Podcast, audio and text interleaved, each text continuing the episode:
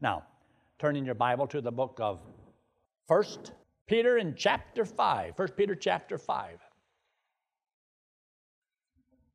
And you'll notice in verse 1 where he says, The elders which are among you I exhort, who am also an elder and a witness of the sufferings of Christ, sufferings of Christ when he came the first time on the cross.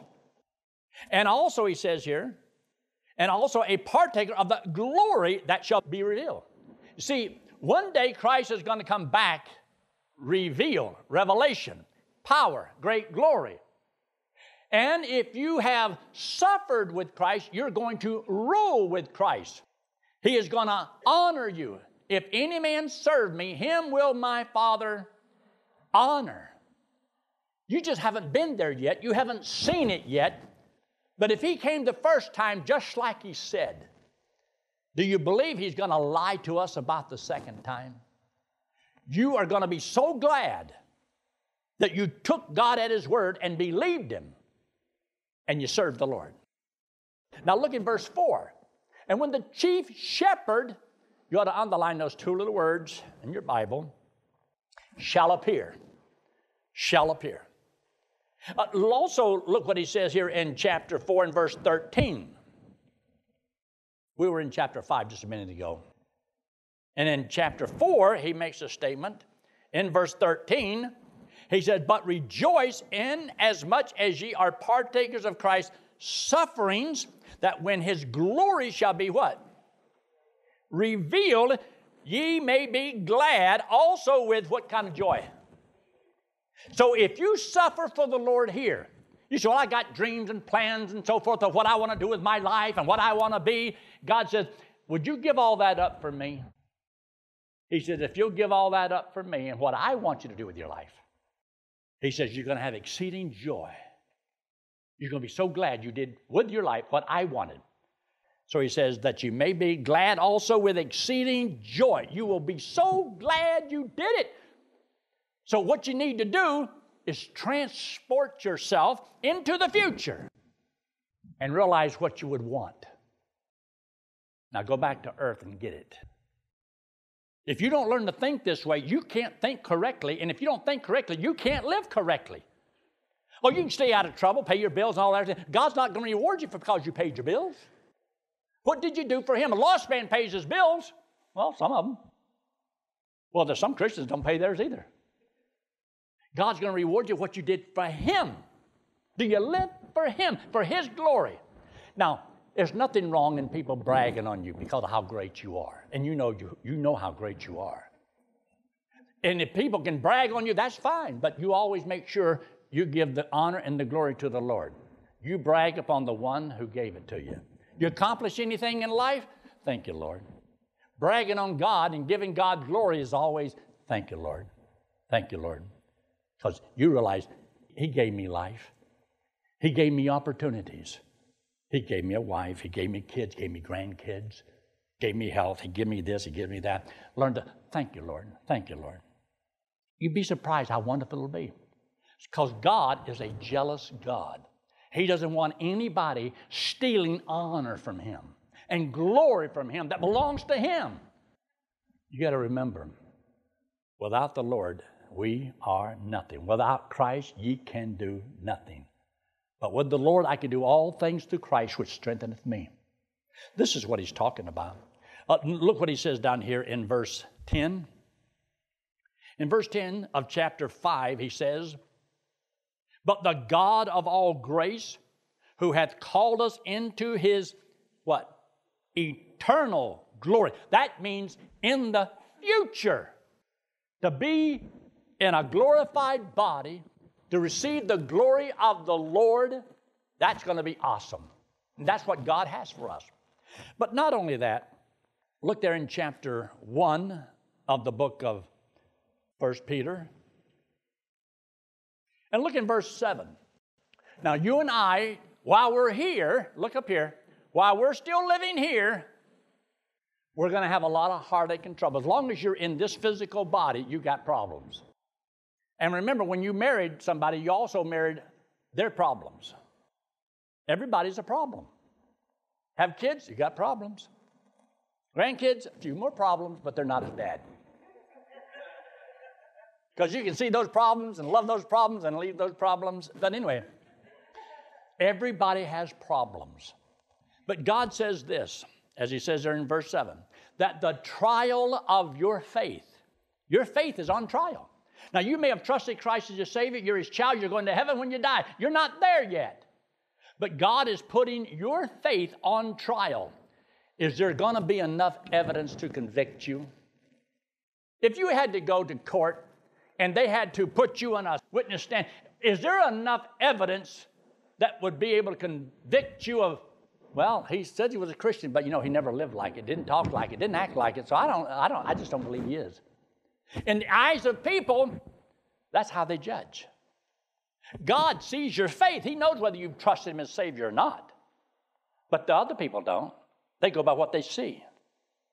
You and I are being read. People read us. But notice what he says here in verse 7 that the trial of your faith, being much more precious than of gold that perishes, though it be tried with fire, might be found unto praise and honor and glory at the appearing of Jesus Christ. All right, look up here. Down here, everybody wants praise, honor, glory. When you hear about uh, their football team, say the Tampa Buccaneers. Praise, honor, and glory is short lived, isn't it? Very short. Because, see, it's coming from people, and people always are changing. They will give you praise as long as they think you're worthy of it, but nobody can maintain it forever.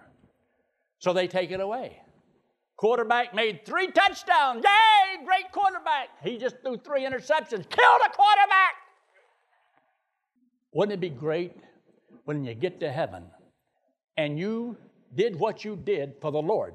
So now, when you get to heaven, God's going to give you praise and honor and glory that will last for all eternity. Can you handle that? So you have a choice. You're either going to do what you do for the Lord's glory or for man's. You're going to do what you do for man's praise or God's. God says you can't have both. You'll either serve God or mammon. You can't serve both. That's why Christ says you must decide do you love me more than anything else in the world? If you don't, you cannot be my disciple. Because if there's something that you love more than the Lord, it'll keep you from giving your all to the Lord. God wants all of us. He wants your body, soul, and spirit. He wants you to love Him with all your heart. Now, look what He says. The last part of verse 7, He says, at the appearing of Jesus Christ. So there's a time coming. This is talking about when He comes again at the appearing of Jesus Christ. He's coming back again. Now, do you believe it? I believe it. Now, take your Bible and turn over there with me to the book of Hebrews. Hebrews in chapter 10. Hebrews chapter 10. Now, some people have a difficult time believing the promise of God. But he does say this, and he states it pretty emphatically. He says here in chapter 10 of Hebrews, look there in verse 37. Verse 37 For yet a little while, and he that shall come, you ought to underline those two words. What, what does it say? He said, He will come. You believe it. Yet a little while. It's only a little while. He will come. Now, you may not know this, but whenever you, as a child of God, when you die, the Lord could say, I'm coming to get you. And it's not the rapture, He's just coming to get you. Not all of us, He's just coming to get you. And what's interesting is as years roll by, more and more of these people that I've known, these saints, have slipped out of this world and gone to heaven to be with the Lord. Now, one of these days, he's going to come back and take a whole bunch of us. Right now, he's just picking certain flowers. After a while, he's going to come and get the whole flower bed. And we're going to be caught up to meet the Lord in the air. So shall we ever be with the Lord. So he says, a little while. and he that shall come will come. Well, look what also he says here. Look there in chapter 10 of Hebrews, and look in verse 25. Verse 25. Uh, the Bible is telling us once again, hey, I'm coming. So, what am I supposed to do about that? Well, I want you to look forward to my coming. And so he says this in verse 25 not forsaking the assembling of ourselves together as the manner of some is, but exhorting one another, and so much the more as you see the day approaching. You can see the day approaching. You can tell we're getting closer and closer. See, we Christians that believe the Bible believe also the tribulation period. You see, a lot of people think that we're going to go from here straight to here and that this period of time will never happen. But it will happen. We won't be here, we will be up in heaven, and then we'll come back with Christ. But this is coming right ahead of us. And when you understand what's going to happen in this tribulation period, should let us know that this day is fast approaching. Because the Bible describes about Russia going to come against Israel from the north. They were moving into Syria. The Bible talks about some of the nations that are aligned themselves with Russia. The Bible talks about a one world government, a one world religion, about a kingdom that's going to come on the world scene and chop off a lot of people's heads. Read chapter 20 of the book of Revelation. And I saw the souls of them that were beheaded. So this is uh, going to happen during this period of time. And the Bible says it will wax worse and worse and worse. Is America getting more godly or more worldly? We're losing it. And we're the last stronghold on the face of this earth in preserving any amount of freedom anywhere in the world. And what if America goes down? So you can see why God says, as you see the day approaching, don't forsake the assembling of yourselves together. I've had people say, Well, I'll go to church whenever I want. That's okay. Do it. You probably will go whenever you want. Some people won't come unless six people bring them. Right down the middle of the aisle, and they'll have the casket laying right here. And that's when some of the people will come. But see, why do you go to church? Why do you gather together with believers? Because God said to do it. Why do I lay on the first day of the week according to what I'm supposed to give? Because God said do it. Why do I witness? Because God said do it. Why do I pray? Because God says do it. Why do I read my Bible? God says do it. Now, if you don't care what God says, it doesn't matter what you do. Live any way you please, do whatever you want to do. But if God makes a difference in your life, then it should change everything in your life. It to affect your life. But nobody can make God real to you. He's more real to me than the clothes I've got on my back. Now, here in Hebrews, he's talking about this time that he's going to come. Now, turn into chapter 9 of Hebrews. And you'll notice this, there's three times in chapter 9 that he talks about appearing one past, one present, and one future. You see up there in verse 24, for Christ is not entered into the holy place made with hands, which are the figures of the truth, but into heaven itself, now to appear in the presence of God. See the next two words? For us. You see, when he came to the earth here, died on the cross, he emptied himself, he poured out his blood, and took it to heaven and placed it upon the mercy seat in heaven. Now, why did he do that? For us. He had incorruptible blood. You see, he died and paid for all the sins of all the world, and he went to appear in heaven for you and me. The payment has been made, the Father has been satisfied, and God wants you to accept the payment God's pleased with. If you try to offer God your good life, your good works, you know, I went to church, I sung in the choir, I was a deacon, I was blah, blah, blah, blah, blah, blah, blah. God says, that's no good. The only thing He wants is that incorruptible blood sacrifice. So when you accept Jesus Christ as the payment for your sins, then he appeared and done that for you and for me. See, everybody gets to heaven the same way. There's no two ways of salvation. God says, For by grace are you saved. Grace means unmerited, grace means no works. It's the gift of God, not of works. The only way you can change grace into something else, you have to add something to it. The only thing you can add to grace is works. And grace and works don't work. So look what he says here. You'll also notice down here in verse 26 For then must he often have suffered since the foundation of the world, but now, once in the end of the world, hath he appeared, past tense, appeared to put away sin by the sacrifice of himself, not yours. You didn't sacrifice anything to get to heaven, you didn't do anything to get to go to heaven. He did. He paid for my sins so that I wouldn't have to pay for them. And all I had to do was believe it. I told a man yesterday, I says, Do you understand what I'm saying? He says, Yes, I do. I says, Can you handle this? He says, I can handle that. I said, If you trust Christ right now, God gives you right now what? Eternal life. If it's eternal life, how long would it last? Forever. It lasts forever and all your sins are paid. Where would you go when you die? He said, I go to heaven. The best news in the world. Now look down in verse 28. So Christ was once offered to bear the sin of many, and unto them that, get this, look for him Look for him, shall he appear the second time without sin unto salvation. He's coming back again. The Bible promises that. I believe it.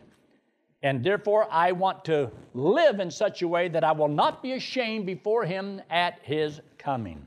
Now, look there in the book of Titus. The book of Titus, just turn back to your left. The book of Titus and chapter 2. Titus and chapter 2.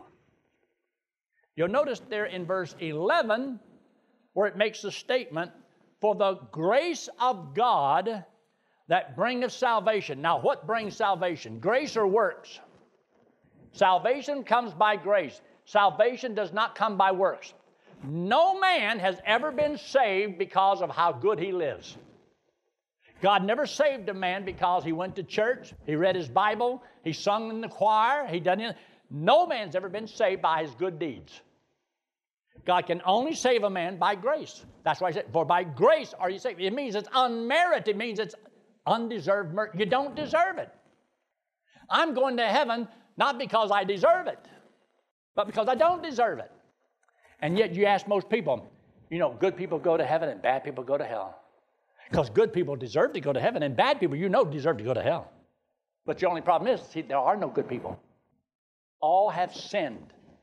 We're all sinners. He died to pay for our sins. And so he says this after you trust Christ as your Savior, in verse 12, teaching us that denying ungodliness and worldly lust, we should, should, you don't have to, but you should, should a Christian live godly? Yes. Soberly? Oh, yes. Righteously? Oh, yes. When? In this present world. See, we're right here. This is where we, this is our present world. This is the one that's yet to come. But how we live here, your future is being determined by your obedience to God today. What rewards you're going to have for all eternity in the position of serving the Lord is being determined by your obedience to God today. So, does that mean that today must be important? And most Christians are going to throw it all away until they won't believe it. Some people have trusted Christ as Savior, they'll never witness, they won't pray for anybody, they don't give to keep the radio on the air or the, the internet working or for college kids or anything else. It's just me, and that's all my life revolves around is me. And then some people, they'll sacrifice everything. Now, when they get to heaven, do you think that uh, who won and who lost? Who are you hurting when you're stingy, selfish? Who are you hurting? You're hurting yourself, but not just for a moment, for eternity. So you go to heaven because that's, uh, that's grace. But rewards, those are earned. But he says, while you're looking for him to come, this is how I want you to live. Look what he says there in verse 13.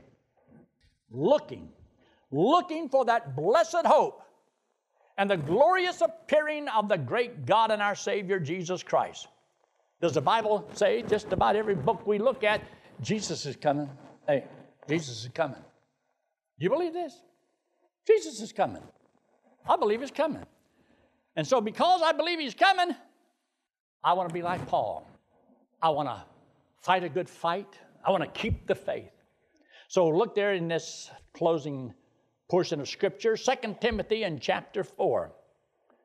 Chapter 4, you'll notice in verse 1 where it says, I charge thee, therefore, before God and the Lord Jesus Christ, who shall judge the quick and the dead, the living and the dead, at his appearing and his kingdom. Do you believe he's going to appear? He says he is. What about the kingdom? It's coming. Everything he promised is going to happen just like he said. We should believe it. So he makes a statement down in verse 7 I have fought a good fight, finished my course, I have kept the faith. In other words, this teaching on the Jesus coming again really motivated the Apostle Paul. And because of that, he says in verse 8, I'm going to get something. But not only me. Henceforth there's laid up for me a crown of righteousness, which the Lord, the righteous judge, shall give me at that day. Not to me only, but unto all them that love his appearing. See, not everybody loves the Lord. So you're not going to heaven because you love God. You go to heaven because God loved you. Then, whenever you start reading a little bit and studying a little bit, and you find out how good God is, how gracious God is, and what does my Heavenly Father want His child to do with his life? There's a possibility that the more you know about Him, you'll fall in love with Him. Your love will grow and it'll abound, and you'll want to please your Heavenly Father the longer I live, I've got a lot of good people on the other side. I got a lot of treasure up there. I got a few people down here. I got some up there. So I have a desire to go and I got a desire to stay. Like Paul says, it's more needful for you that I stay here for you. So that's what I keep telling myself. I'm here for you. But God knows my heart and I'm afraid to say it. But as he says here in his word, those that love his appearing. So if you're looking for him, like I can't wait for the Lord to come back, God's going to give you something. Because you see, every man that hath this hope in him purifieth his life. Now, nobody can make you do that. Nobody can make you live godly. But if you're a child of God, don't you think you ought to act like it, walk like it, talk like it, live like it? Like you really believe it, that it's real. Did you know that that will help you more than anything else in this world? Let me show you an illustration. Just thought of this. Letting this hand represent you and me. The wallet represents sin. We all have sin on us. God loves us. Now, He hates our sin, but He loves us. But for us to pay for sin, and the wages of sin is death, we all are condemned. We're all guilty. We're all going to die. But the Bible says that if we want to go to heaven, we have to be perfect, as righteous as God. But none of us are perfect. None of us are good enough. There's only one that's good, and that's God. So God says you cannot save yourself. That's why no man can save himself. It's not by works of righteousness that we do. So this hand represents Jesus Christ. He's the Lord God in the flesh. He came into the world because he loves us. Hates our sin because our sin separates us from him. So, what Christ did for one person, he did for the whole world. He took all the sin and paid for it on the cross. Came back from the dead and said that if, if we would believe it, if you'll believe that he did it for you, he puts that payment to your account. You go to heaven on what he did. You don't go to heaven on what you do. You don't go to heaven because you promise God how you're going to live, because how you live has nothing to do with going to heaven. It's the gift of God, not of works, for by grace are you saved through faith, that not of yourself, it is the gift of God, not of works, lest any man should boast. Salvation, going to heaven, is free. And if you trust Christ as your Savior today, then God will give you eternal life today. And that payment He made is put to your account. You have no sins to pay for, they're all paid. You say, What about what I do tomorrow? Paid. What about next week? Paid. Well, you don't deserve that. That's what we're talking about. You don't deserve it. Never have, never will. You didn't deserve it before. Your good works back there don't matter, and the sins afterwards don't matter concerning your destination. But as a child of God, you have a choice. You can be an obedient child of God, disobedient child of God, but you're still his child. If you're an obedient child and you're looking for the Lord and you want him to bless your life here and reward you when you get to heaven, then God says, if you'll serve him, he'll bless you. He says, if you're a disobedient child, rebellious, you want to live your own life, go your own way, do your own thing, you're still his child. But he's going to chasten and discipline you.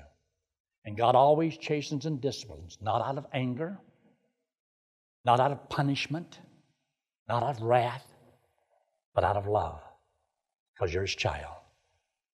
And God wants you to love him, not because you have to, but because you want to. Let's pray, shall we? With every head bowed and every eye closed and no one looking around. If you're here this morning and you've never trusted Christ as your Savior, would you just talk to the Lord and say, Lord, I, I know I'm a sinner. I know I've done things wrong. I don't deserve to go to heaven. I realize that now. And I believe that when you died, you died for me. And today, right now, I will accept Jesus Christ as my Savior. Friend, if you've never done that, will you trust Him right now? Don't you want to go to heaven when you die? One day, Jesus is coming, just like He said. So, with heads bowed and eyes closed, I'm not going to have you forward, not going to embarrass you, but right where you are, Say, Yes, I will trust Christ as my Savior and preach. I'd like you to pray for me. Would just slip you in it very quickly? Put it right back down. I'm not going to have you forward, not going to embarrass you. Anyone at all. Just slip it up, put it right back down. That means, yes, I will trust Christ as my Savior right now. Anyone at all. If you're watching by internet, right there on the screen, you can say, Yes, I'll trust Christ as my Savior, and I pray that you will. Our Father, we thank you again for your blessings. Thank you for this day. We're thankful, Lord, that you came the first time.